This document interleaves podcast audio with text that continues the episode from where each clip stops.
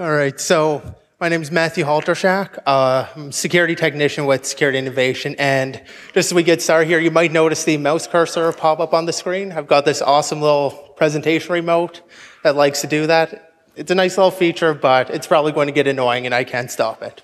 Sorry. Uh, so anyway, I'm a security technician with Security Innovation. I've just got to give them a little bit of a shout out because one, they're paying for me to be out here, and two, they gave me a couple weeks of work, just kind of spend some time working on this project. Um, so yeah, I basically do pen testing, application stuff. And I am uh, Joseph Tartaro. I'm a security consultant with IOActive, and I play Metal Gear Solid. So. All right, so just as we start again here, this isn't a development talk. I mean, we're not going to be talking about the programming, like, you know, client server or anything like that. Uh, there are other conferences that you could probably go to if you want something like that. We're also not going to be talking about exploitation. I mean, there are some exploits that we've kind of come across, but that's not what our talk's about. It's just kind of a cool little project, at least to us, that we basically just rebuilt a server from the client. Um, we'll go into a little bit more on what that is. And I mean, if, if you do a lot of reverse engineering, you're probably not going to get a whole lot out of this. Uh, we're not getting super technical. It's it's basically something that we realized that there was nothing really talking about doing, like trying to rebuild these servers. So we wanted to kind of give something back to the community with that. So the basic project, SaveMGO.com, was back in 2006. I used to play this online game, Metal Gear Online. And I mean, I was a teenager at the time, just loved playing this game, and it got shut down after only a year of being online. So I'm like, well, that sucks. Now I want to play it again. Uh, it took quite a while, but over the last couple years now, we started rebuilding the server. Basically, just rebuilt the server after it was already taken down. So, unlike a lot of private servers, I mean, we didn't have a live server to kind of work with. We were just left with the client, the client binaries, and not a whole lot else to kind of go from. So the initial problems that you're running into when uh, trying to rebuild these servers is the at least for our case, the real server was offline. Uh, we weren't uh, rebuilding like World of Warcraft where we had an active server we can start playing with. Uh, we had nothing. So we had a minimum packet capture uh, that somebody from the team had from years before. And uh, in this case, the game had no LAN play. So we were pretty much stuck. Um, we actually brought back two versions of the game. The original version was on the PS2, and the sequel is on the PS3. So for the PS2 version, uh, you know, there was no uh, official debugging interface, made it kind of difficult, um, but we were able to do some memory dumps with an emulator that made our lives a little bit easier. And for the PS3, um, the game was actually removed with an official update, so we had to use an older version of the game and also put custom firmware onto the console so that we could you know, run unsigned code and analyze the binaries and play with it from there. So uh, some of the initial high-level overview. Uh, we're going to start by redirecting the traffic to our controlled server so we actually see what is happening, what's going on. Uh, we'll go ahead and implement known protocols, uh, HTTP, stuff like that, that we can already just get up and running with, and then start to implement unknown protocols once we actually figure out what they are.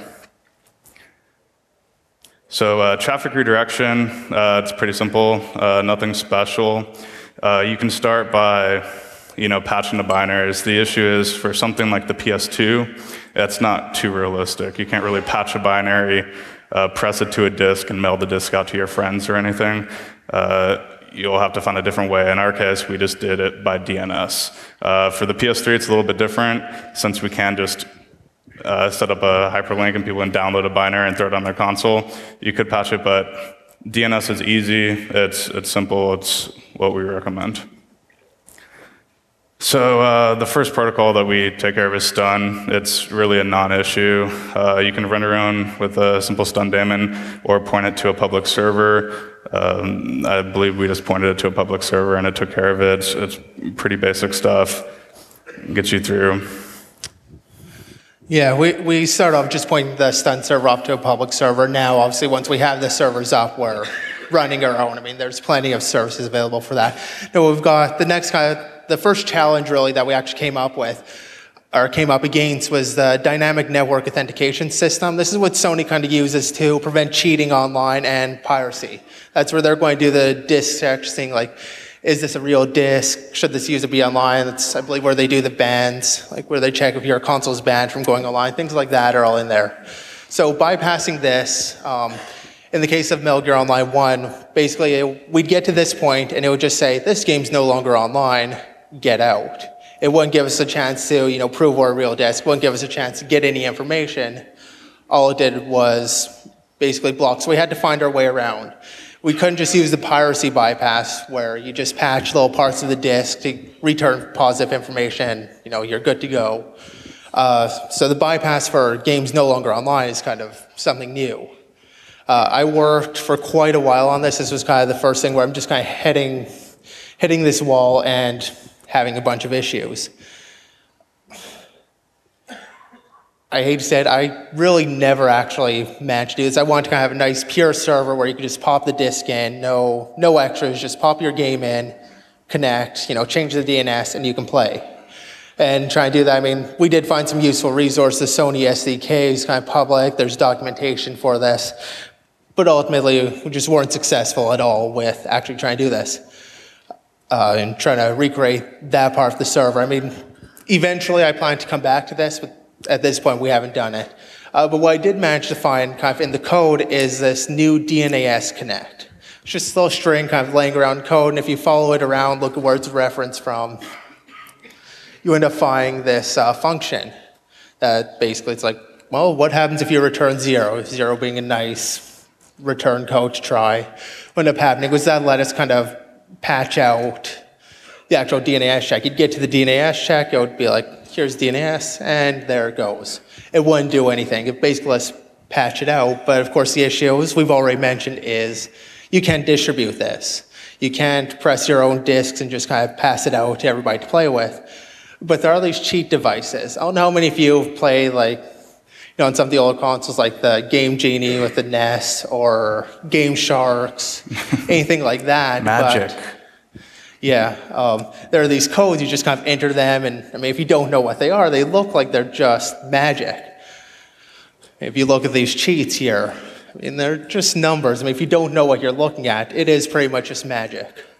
Uh, but what it does is it lets you overwrite, or it, there's a lot of things that you can do with it, but one of the things it lets you do is it lets you overwrite the four bytes of memory. Um, at the most, I mean, you can do like just one byte if you want to. You can do a bunch of things.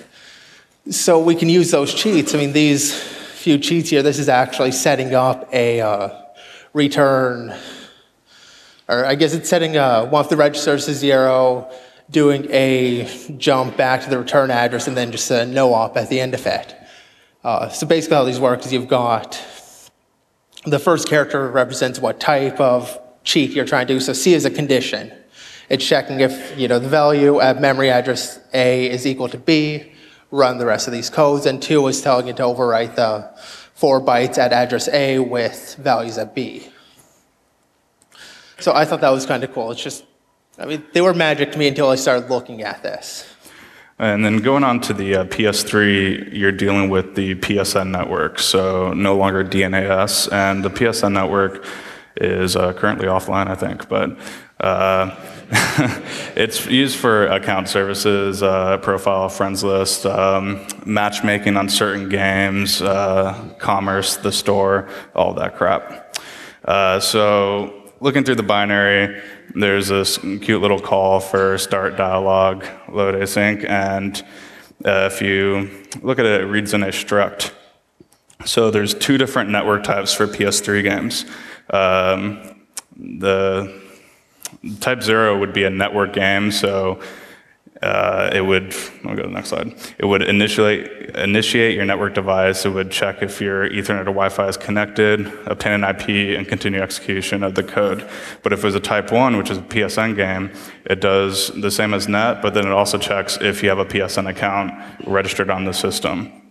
And if you don't, then it forces you to create one. If you do, then it checks to see if you're authenticated. So lucky for us, that was the patch, just changing it to a zero. Um, and then the issue that you run into is all the other network profile calls are not loaded because it never loads up the uh, PSN libraries. So you just have to go through the rest of the binary and patch these out, fulfill them in some way. In our case, it was pretty simple. Uh, we had one for obtaining your network ID. We just bypassed it, and then the other one was checking for your age restriction for chat and stuff because it's a mature game, so everyone's over 18. Now, if you're doing something like Call of Duty, where it actually uses PSN for matchmaking, it would be probably significantly more involved, but we lucked out. So, um, like I said, for the PS3, you can actually patch the binary and distribute it. Um, they're ELF binaries, they're packed. The only thing is that it requires custom firmware for you to actually run the unsigned code. So if you are running just a standard PS3 with official firmware, you won't be able to run our patch and play on the game. But if you are, if you do have custom firmware at home, you can go to savemgo.com, download the patch, and start playing. So the next protocol we take care of is uh, HTTP. Uh, pretty simple for MGO1. It did basic account management, registration, passwords. Uh, for MGO2 is a little bit more. It would check the version of your game to see if you needed an update. Um, and also this reward shop. It was this in-store shop where you can buy like hats and shirts and other crap with points that you would get from killing people. So some of the simple guesswork that we did, um, well, guesswork was just useful. So uh, when you're toying with this stuff at home, you can try things like we just give it a hex 30, which is the ASCII zero as a response, and it would continue, or a null or something, or just a one, and just kind of toy with it. Um, the other thing is if you have live debugging, which if you have a hacked PS3 console, you can do live debugging, it makes your life a little bit easier. You can do things like break on send request or receive response, uh, stuff like that, and then start to step through the functions and see where the compares are. So, for example, there's a picture of a graph there, and you can see a large switch case at the bottom. Uh, this is where we just kind of broke on URL decode, went next, and then saw the switch case. Those were all authentication errors.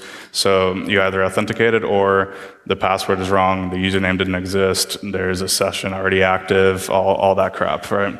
Um, so you can figure that out. But lucky for us, since we are controlling the new server, we don't have to actually reverse the entire logic. Uh, we just need to trick it. So uh, an example of the logic, we can receive the request and then we can just validate it on our backend. So when the server gets uh, username A with password B, we can do all that logic and we just send a generic error or a generic success code. So you can kind of use these shortcuts to get, get stuff working without killing yourself over the binary. Uh, next main issue is SSL. Um, unfortunately, the, for the PS3, they did SSL cert pinning correctly, so we were just kind of hitting a wall. They somehow did it correctly in the year 2008. No idea how. And um, so we had to patch it out. Once again, that's actually the main reason you need custom firmware. Uh, some of the other options, if you're doing a different project, you know, could you buy the domain? Could you do a self-signed cert? You know, downgrade it, whatever. Take over everything. Is that legal? Who knows, right? So. All right, so most of you are still here. That's kind of the dry stuff, uh, going through all the known protocols. Uh, now we're kind of going to get into is the game protocol itself, the custom made, um, I think some people have kind of coined the Konami Secure Communication Protocol. I don't think there is an official name for it, but basically it's their game protocol. It's what they're using, and this has no documentation, nothing really available except for looking at what the client actually starts sending out. So, of course, if you can have packets, in our case, server's dead, you can't really get packets, but if you have them, everything becomes much easier. You look at the packets going in, see what comes out. It's a matter of figuring out that transformation. Uh, it's just coming down to kind of examining and comparing everything. So these are some of the packs that we would get sent out. Um, I don't know how many of you here kind of read hex fluently and you know, can just look at this and be like, oh yeah, yeah, I get that. But if you're normal, you kind of have to go, okay, well, there's some numbers. I mean, maybe you recognize, you know, 41, you know, the A. Or you recognize a few letters in there, some things, but it helps if you just look at the ASCII. So this really doesn't make sense either. But there is the A. I got that one right. Uh, but you kind of look at that. But if you look at this long enough and you start comparing what's coming out, and these are just uh, packets being sent from the client. It's just trying to reach the server. We're not replying to it, but it's trying to send these things out. You start noticing some patterns in there. You see the Z, the P, ZP, and you see that kind of repeating, and then in the same column, you start to know some patterns. And that's 5A70. Well, you look the numbers beside that, you start seeing like 85 comes up next. And you start noticing more and more the AF, the 85. And if you haven't seen this before, or if you have seen this before, it's really easy to know what's going on. But if you haven't seen this before, you might waste a lot of time trying to see, like, okay, that you see the pattern, you know there's something, but you're not quite sure what it is. You've got no null bytes in there, if you notice, and you've got kind of that repeating four byte set of characters or four bytes. It's XOR. They basically just had a hard-coded key in there, which was the 5A7085AF, and they just XORed the packets with that key over and over again. You know, very, very secure protocol. So you run the XOR.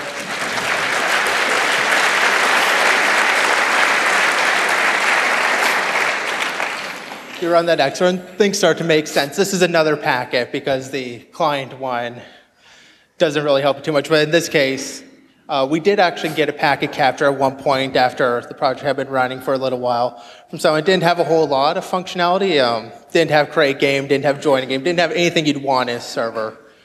But it was a packet capture that helped us a little bit. This is one of those packets where you can kind of notice some of these letters there. This makes more sense than the other packets. I mean, you can see MG3, uh, Snake, Liquid, MGS3 League. Um, having played the game, I know those are the lobby names. And you can see IPs in there. I mean, those are fairly clear. Um, I guess I'm getting ahead of myself here. I'll get back to this packet a little bit later when we go into actually reversing this part. But in terms of the protocol itself, um, this is what's kind of coming out. These are, again, the packets being sent by the client. Uh, it looks really nice like this. Will have been really easy to look at and try and see things that are are popping up, little patterns. Notice you've got a counter there, you know, two, three, four, five, one. You can kind of make a guess there. That's probably some type of sequence counter. I mean, at this point, it's just guesswork trying to figure out what's going on there, but it's a reasonable guess.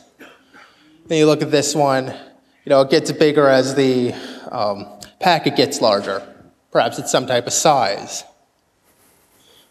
Uh, these ones took a little bit longer, but they seem to be like a command identifier, okay? Whenever it sends the same command, it'll send out the same first number. Some of these other parts will change, but those first bit, or that first two, will stay the same.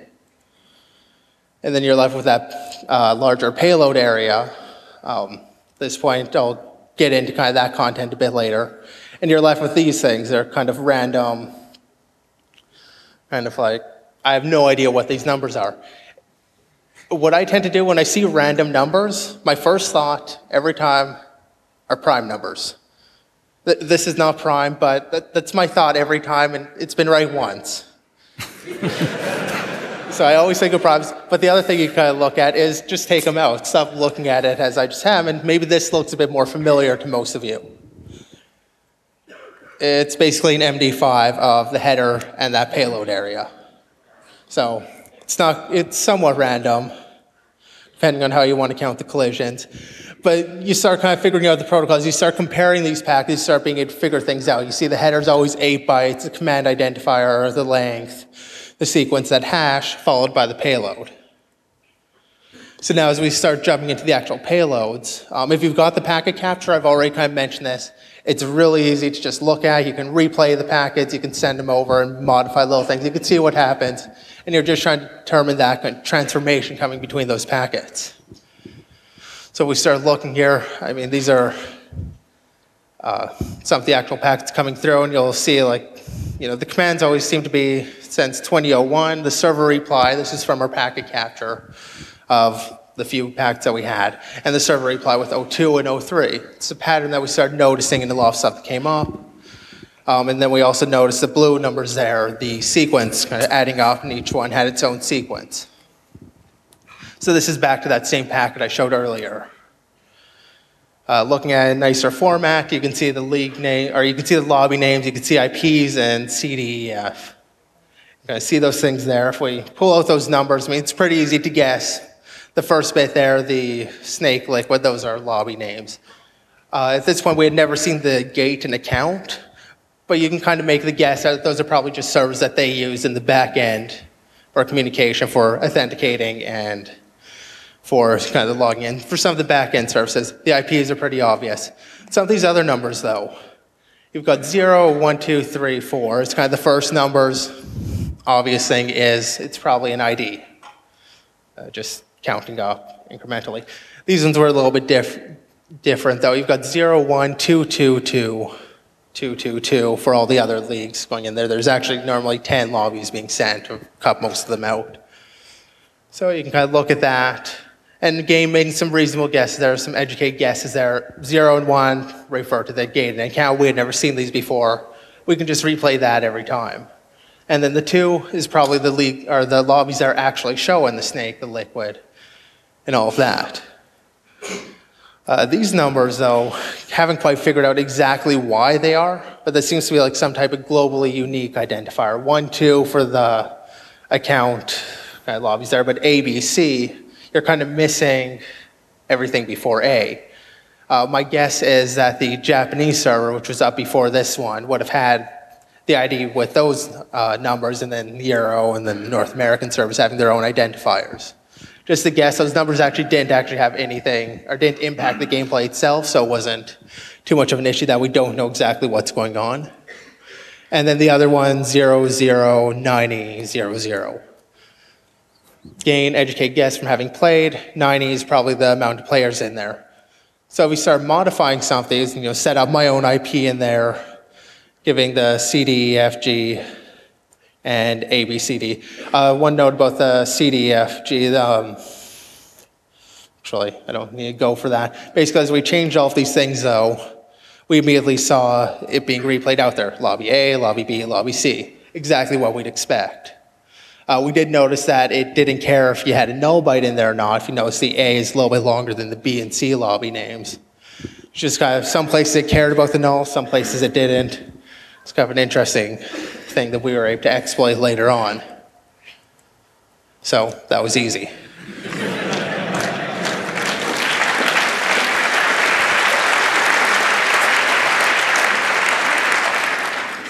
So that was an example of when we actually had packets with the packet capture. Um, a little bit of harder way is when we're just in the blind and we don't have a packet capture. So how can you determine payloads? You know, are they in any special type of encoding? You know, SOAP, JSON, whatever. Uh, are they encrypted? What's going on? Uh, there's a link in there if you download the slides for a nice little write-up on crypto stuff. It's all over my head. You can download it if you want. Uh, so what do you do? Like, there's no known format, but we at least know just from looking at the earlier payloads that the first four bytes are normally some sort of error code. And if they're all zeros, then it's a success. And then the server command is usually plus one of the request. So that's why you saw the 2002, then 2003, 2004 for the responses. So we just started experimenting. Um, you know, if something came through and we had no idea what it was, give us some zeros and see if it continues, right? Um, if the the next command you just added one, if it was correct, it would go go on. If it was incorrect, you might get an error displayed back to the user or something like that. Uh, so we were able to go ahead and start looping identifiers to see if they were even valid or not, because the gate server would respond with the command that you gave it. So if we gave it uh, 2222 and it would just not respond because it wasn't expecting it, but 2223, it would come back and say, we weren't expecting that. So you know that that's a, at least a valid command identifier. So it's kind of similar to the HTTP crap. Um, do some guesswork, um, blank responses, uh, you can do null, null bytes, hex 30s, uh, fake successes, and just kind of uh, try to continue the game for moving on. This is similar to before where we didn't really kill ourselves trying to reverse every single piece of logic. We just wanted to get it to work to play again. So I already talked about that. Okay, so exploring items. Here's an example of a payload that we didn't really have. Um, you, you look at it and you have the initial number at the beginning of the 24. We just assume that that's a number of items that you own. And uh, we knew that just from the account that we had. And then um, the first byte, you can see is starting to ascend. And then the four bytes after that, they seem to be slightly different. They turned out to be color codes for the different items. So we just started playing with that and sending it to the client and seeing what changes were being made. So for example, for the headgear, we sent that we have zero for the beginning number and nothing showed up. So, okay, we have none, but now when we add one, hey, we got a little hat, cool. So then you can just start enumerating through these different values and figuring out what pieces go to where. So three leads to that color, seven leads to that color, and you can start mapping out everything. And then for the shirts, for example, we put zero, but some stock item came up. So what really helped us out is there are different portions in the game like this where if you give it unexpected data, they had a, a, stock response that would just deal with just so the game wouldn't crash and die. So that's what you're seeing there. They just give you some sweater.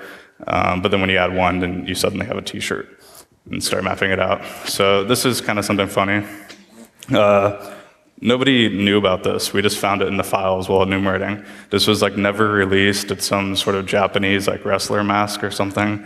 Um, it's kind of cute. I don't know. Uh, so what was interesting is as we were going through all these, we realized that there were actual DLC items and DLC game modes that didn't even come out until later versions of the game, which was kind of like a dick move because you knew that, hey, they had this stuff in 1.0 and you had to pay later to get it. So I thought it was kind of interesting. But, but as you can see, it's uh, slow and tedious. It's uh, not too difficult. It's just having to map it all out. So uh, what about a little bit more complex payloads? Um, you know, you still don't have a packet, but simple basic guessing might not work, right? So uh, one example is the friends list. We now the reason we know it's a friends list and, and other things like the gear is we're watching the packets and as we go through the menu options and hit friends list, then we see the command it's setting. So we start sending those simple, basic guesses back, the null bytes and A's, whatever, and, and nothing's working. We just keep getting this error. So then we went back and started actually looking at all the different types of packets that we're seeing. We're seeing uh, client update packets, which are saying, you know, I'm the client and this is whatever's going on and that's it. Client request packets like, hey, I'm the client, what are my settings or what do I have here? And the server sending a response back. And then list packets, which are saying, hey, I'm gonna start sending you a bunch of data and then the next command is sending the data, and the command after that is, okay, I'm finished. So that's what we went with. We went ahead and took the first command and ran it through with zeros, took the sec- second command after it, and just left it an empty payload, and then the third command after that uh, as a success. And we have an empty friends list. So then we can start playing from there. What happens when we start uh, going through that middle list data and filling it with stuff. So let's fill it up with a bunch of A's, and we have friends, yay. So now we can start mapping it out, and we went ahead and, as you can see, split up the bytes so we can see where it's going and, and what data is going where. Uh, you can tell it's not starting at A's. It turns out there's a bunch of data in the background that listed, you know, where your friend was currently playing, what lobby he was in, what room he was in, and all that. And then the end data was just their player name. But that's kind of how we mapped out what was what. So, yay. So yeah, ha- having that output to kind of play around with, you can experiment. You can send different data, and it becomes easy. You just look at what changes, and it works. But joining a game, I mean, this is what you want with a game server. You want to be able to join a game, play with other people. I mean, yeah, we could create a game at this point. We could run around in a map on our own, but you're not playing with anybody. You're just running around on a map alone, forever alone. Uh, so anyway, for join game, I mean, it was it was a complicated set of packets. It actually ended up being uh, several packs that need to be responded to. Uh, so there's no packs that we can work from, no packet log. It wasn't something that we could easily guess. There's nothing similar. We just kind of had to start working at it there. So there are several menu items here, and these kind of helped us figure out what it was trying to do at certain points. With join game, uh, when you'd first try and join the game, it would actually send the same request as if you had selected the host info button. So you can guess then, okay, you try and join the game, first thing it does is it tries to get the host info. Makes sense. I mean, and with the host info, we're able to play around with, or we can see that data so we can experiment and we can figure this out. That packet itself was easy to figure out, just play around with the data, see what happens. The next step was player stats. Um, again, if you, uh, inside the player list, you can make the player stats request. So we knew what it was, we didn't know the proper response. And this is actually probably the most difficult pack to figure out. And this is another place where we didn't figure it out yet.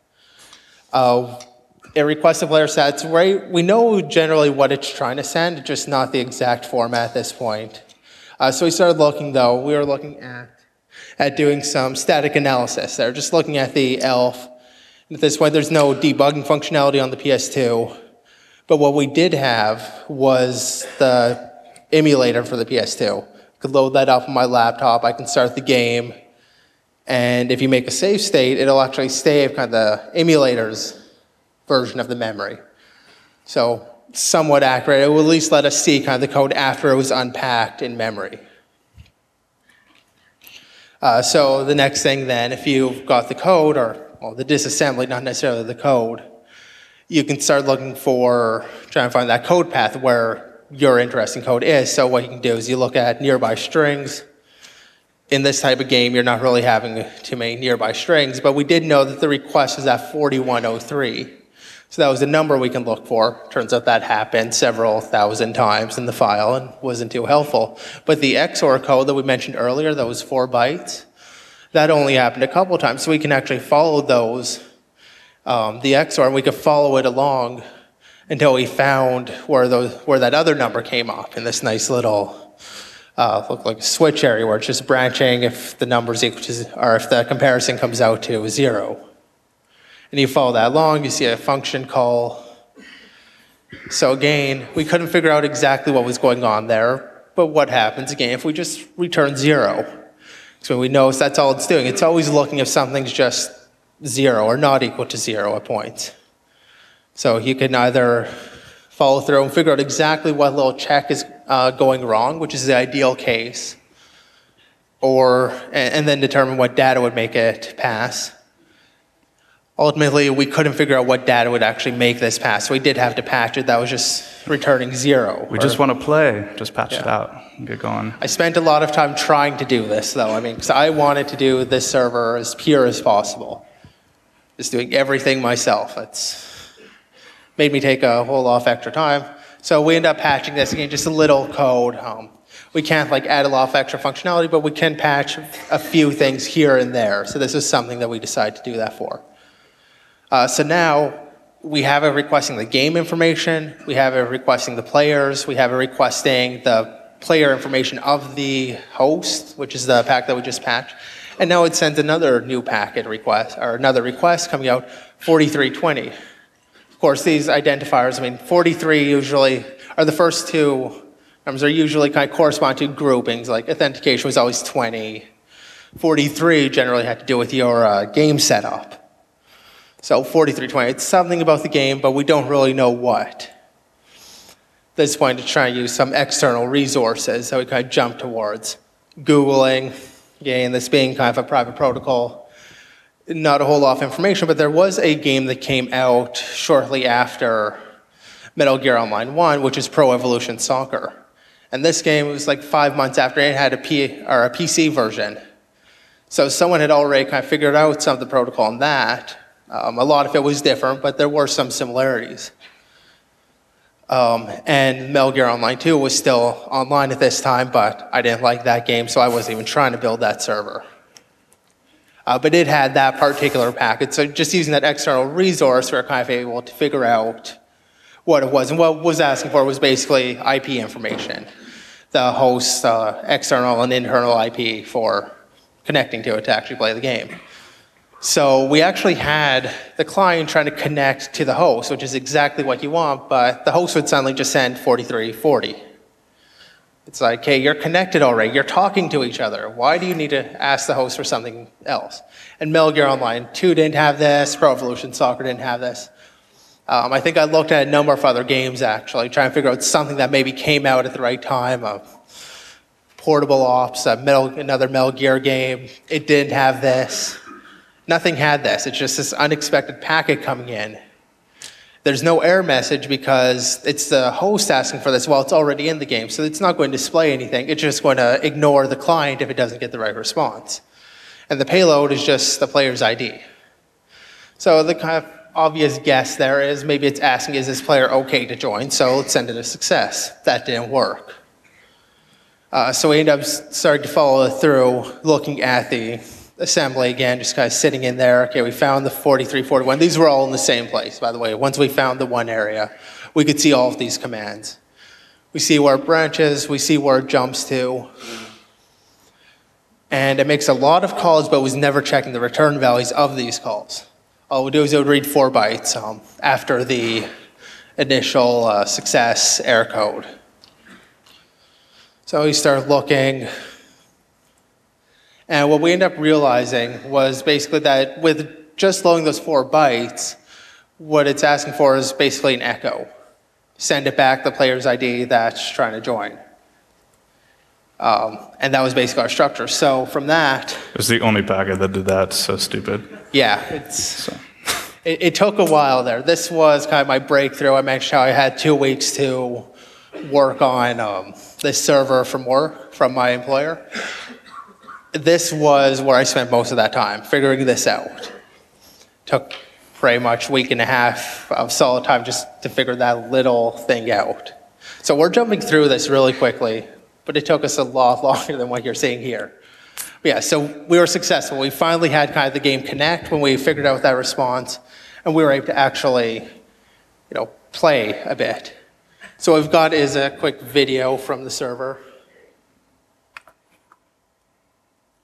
Yeah, I don't know how many of you have actually played the game, but we're just kind of showing it's working.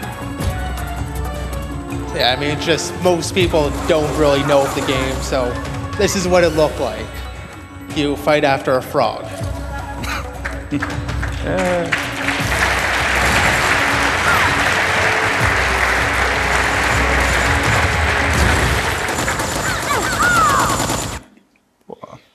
So yeah. we'll move on for that. Okay, so um, so what's next? Like we got the actual game working, and I actually like MGO2, so I got that up and running because he didn't want to. So what, what's next from there? As you can see, there's um, a map file. One of the guys on the team, uh, there's a team of about five of us that worked on this. Um, we, he started going through the actual uh, game files, which had their own sorts of like encryptions and encodings, and it was a completely different world. You can probably give your own talk on just those files, but I thought it was pretty neat, so I thought I'd mention it. Um, and right there, he, you can actually see that he figured, pulled out a map and was actually able to make modifications and loaded up a custom map in the game. So you know, just kind of hacking on everything at that point. We might even have like custom game modes soon. but yeah, it's just kind of, you can just keep running with it. So yeah, I've already kind of touched on this, but uh, for each of the games, from Metal Gear Online 1, it took about 10 months of work, off and on. I mean, this wasn't like eight hour days every day for 10 months, but off and on work for about 10 months. And Metal Gear Online 2 took about the same amount of time. Uh, in this little talk here, we've shown about six different commands, whereas in the actual servers, we deal with about 80. So there's a lot of stuff missing here. This is just kind of an overview of some things that we found helpful. Uh, a lot of headaches, a lot of frustration, and no real existing reference material for us to work from. Nobody really talks about building servers from something that's already down. I mean, you've got some talks on uh, building like private servers for games that are already up, where you can just look at what the server responds, but nothing really about this. And the other thing is, people are crazy at times. a lot of trolling. Uh, had people when we were looking for the packet capture, had a lot of people come in saying they had it. Oh, just let me grab it, and then they disappear from IRC for the next year, and just gotta leave us there. Or And a lot of random people that want to sue you for some reason. They're not even related to a company. They're just some dude on IRC who's going to sue you. I don't know. yeah, Whatever. Or um, we had one guy who spent a lot of time trying to convince me that he was talking to Konami and how they were getting ready to prepare a legal suit against us. And how he wanted me to remove his account because of this. He didn't want to get tied in with it, so I remove his account. He comes back a few days later asking to, for me to let him back on. So he wasn't really talking with Konami. Uh, and the other real issue there is copyright, DMCA. Um, running these servers in the US, we have to deal with kind of DMCA. We have to worry about that. And there is an exception for building things like this as long as you don't violate the terms of service. In our case, since the server was down, it would, um, when you first connect to the server, it would request a policy.txt file from the server. Doesn't exist. So we run the server, we control the terms of service that we're agreeing to.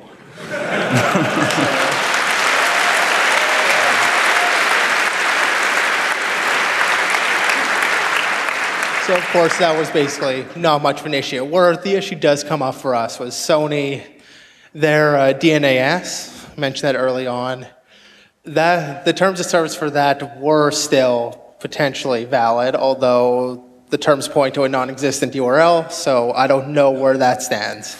So, well, actually, I was going to say this is uh, fairly recent, but um, I got in communication with this guy. Reached out to me. He was doing a similar project for um, an old MMO on Commodore 64, uh, bringing that back up. And he reached out to the EFF, and they um, came to us because they saw that we did similar work, and they're trying to actually push through an exception for projects similar to this where it's software that is no longer managed and the original company just is doing nothing with it um, that you can kind of reverse it and run it up there as long as obviously you're not taking payments or anything for it but i thought that was kind of cool So yeah, I mean, there's a lot more to this than just what we've shown here. But it was, it was fun. At least looking back on it, it was fun. Maybe not at the time. so just some credits there. I mean, the two of us here, he was mostly focused on Metal Gear Online 2. I did the first game, uh, Gigahertz Gangster, Derek. Uh, he worked actually on both. He was the only guy working with me at first on the Metal Gear Online 1 server. Uh, the Fog did another PS2 game. Uh, they revived that one, uh, Resident Evil Resident Evil, Outbreak. yeah. Um, and he helped us out actually really early on with some of something groundbreaking with that initial DNAS area, some of the first protocol stuff. Uh, he did some of the initial groundbreaking there. Uh, I mentioned Pro Evolution Soccer and that server. That was done by Helston, um, which I, I just kind of randomly contacted him on Twitter. I'm like, hey, you did this server. Is this true about the protocol? Is this true? And I, th- I don't know what he was thinking at first, but it took a little while before he finally responded to me, and I was able to bounce a few questions off him. Um, and then we've got what the fuck are you thinking one. Uh, he's helped out with some of the PS3 stuff, some Metal Gear Online 2 stuff, and our crazy friend Jay, who was doing the map work and a lot of the file stuff. And uh, one thing I forgot to mention is the uh, PS3 work. Uh, this GitHub right here, there's a lot of great IDA scripts. If you're ever analyzing PS3 ELFs or libraries, um, they'll just map out all the functions for you. It's excellent. So you should go download that if you're ever going to look into it. And yeah, um, I guess if anybody has any questions, they could obviously just email us or reach out to us on Twitter or come up in front of everybody and ask it. Yeah.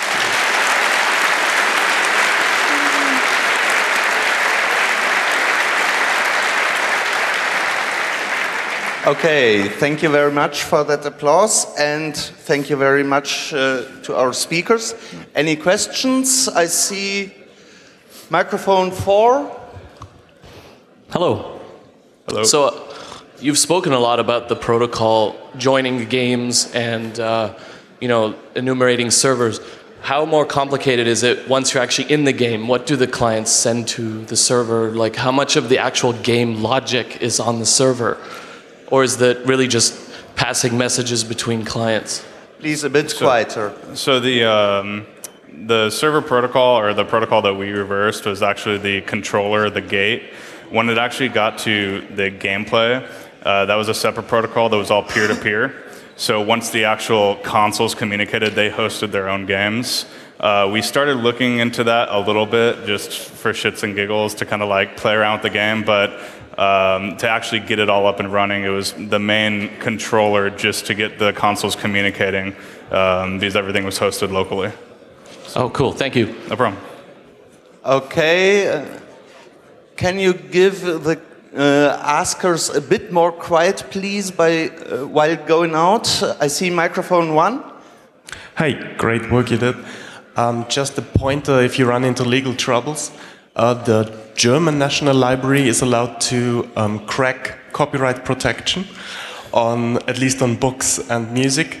So um, I do, don't know if the same situation applies into, in the US, but um, national libraries, museums would definitely be the place to look for because they do have some ex- exceptions.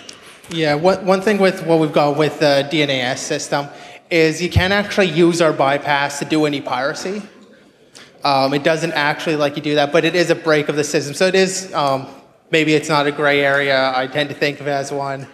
Uh, we've taken a few steps, to kind of make it not necessarily difficult to take any legal action against us, but I mean, we won't take donations. So there's no profit in coming after us besides the negative publicity for taking down the server. Um, obviously, they still can do it. They're, you know, Sony can do what they want. Yeah, the, the company is well aware of the project. Uh, they have not publicly acknowledged it. Well, actually, they did on Twitter like last week, but they uh, they won't really discuss it. Actually, I was in Seattle. Uh, this was like a year or two ago, and the developers from the team were there for PackSec, and I just like kind of walked into the VIP area and was chilling with them. And we went out partying all night and getting drunk and stuff. And I kind of kept open communication with them. And when I was working on this, uh, we were kind of chit chatting, and then I sent like a question about the protocol. I was like, "Hey, I noticed this. Like, could you give me some info?" And it's just been like radio silence, just like immediately stopped communicating with me. Um, but but other than that, the company has been like totally cool about it, um, and their the new version of their game's actually coming out soon. They just released a trailer for it, so we'll have to revive that one soon. So we'll see. Okay, microphone two. Hi, thank you. And um, I have a question because somebody already mentioned libraries, national libraries, and stuff. And um, I actually wonder if there's a place, maybe like libraries, for uh, Ethernet captures of games that are uh, basically so that somebody, like players, can send in their captures such that once a server goes down, it will still be able to, to reverse engineer something. Because I imagine that for, for some games that are down already and where you didn't get to make enough captures, it becomes very, very difficult. And I would actually love to see the possibility of many games that I loved coming back. Uh, like there's this uh, German game, I think, Battleforge, which, which was shut down a year ago or something. And I was very sad about it. And, but I imagine it's very difficult now to, to somehow bring it back. Yeah, you know, that would actually be really awesome if people were to do that. I'm not aware of any sort of like database of packet captures for games, um, but it would be awesome because the moment we came out uh, with this and went on Reddit and kind of did like a little write up, he did, and that's kind of what sparked the talk because that little Reddit write up got so popular. Uh, there were like tons of people like you, like, oh, well, revive this random game, revive this, revive that, and it's like, well, there's only two of us, and I've never played that before, so I, I really don't care. But, um, but yeah, like it would be cool if we had uh, a bunch of packets like that. Because, for example, we were stuck with no packets, and the moment we figured out the structure and the idea, we could have knocked it out in no time if we didn't have to sit there and figure out 80 different commands, right? Um, so it would be really awesome. Might be something you should start up. Yeah. Yeah, it- it definitely does not exist right now. Um, it's something I actually kind of thought about a little bit, trying to start selling, but I haven't gotten around to it. Is it legal to do? Packet captures or shouldn't, as I, I'm not a lawyer, so preface it with that. I don't But see why packet not. captures shouldn't have any issue. I mean, most places will log their own traffic, like companies do that. So I can't see the captures being an issue. The servers can be a problem, but the captures shouldn't be problematic, as far as I know.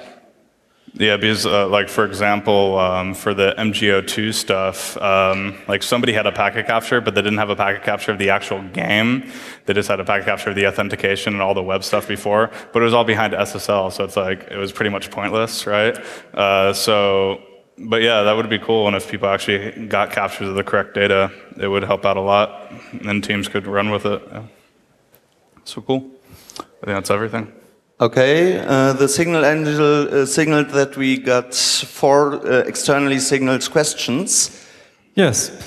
Uh, the first one is there was a presentation at the 29C3 or 30C3 with uh, reverse engineering protocols using Netzob. I never tried it, but I want to know if uh, you have tried it and if yes, if you did find it helpful. Um, I've not. I did it. not understand what you said. uh, did you hear? Uh, some of it. Do we get repeated? Did we try what? Did you try a tool called Netzob? Oh, NetSpark? Netzob, N-E-T-Z-O-B. Oh, is that like a tool for reversing protocols? Uh, if it was, no, no, it did not. Uh, we just did what we showed you, just kind of lining packets up, and I guess we did it in old man style. I don't know. I guess if there's cool tools out there, you should use them. I'm not aware of any. I should Google more often. Yeah, we, we learned a lot as we did this. I mean, it was a learning experience, so I'm sure some of the things we've done are more effectively done by someone with more experience. Yeah. Another question uh, is I noticed earlier that the game used MD5 to protect packet integrity. Why do you think they choose MD5? Would it make more sense to use uh, the smaller CRC32 to save some bytes in the stream? I mean, I guess it, it would make more sense if you were the person designing it. That's just what the design they went with. Um, the first game was actually the MD5 uh, of the payload plus the header, and the second game was an MD5 of the payload header plus an HMAC key. It's like a 16 byte key. Um, but that's just what they ran with. But I, I guess, uh, yeah, if you could do a, a simple CRC checksum and it would run with it, I don't see why not. It would be less, less of a size. Yeah. Yeah, is that everything? Yeah.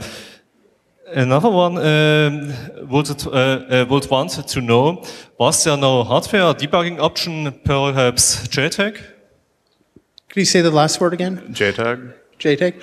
Um, not on the we- PS2 for sure. Yeah, the, for the PS2, there was some homebrew for a debugging interface um, that some people used. Um, for the PS3, uh, I was actually able, with the custom firmware, put on the debug firmware, um, which let me hook a debugger up straight through the port and just debug it with the leaked debugger that I didn't use. Um, that's available online if you Google, and uh, and that was it. So it was pretty pretty much easy. Uh, but for the PS2, uh, but yeah, no, we didn't do anything hardware-wise for this.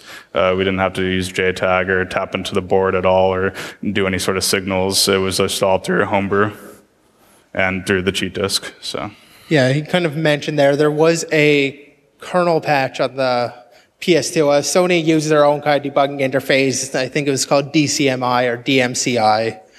Uh, and it was basically their own little communication thing going on there. The PS2s officially didn't support it, but some kind of reverse engineered that and added support.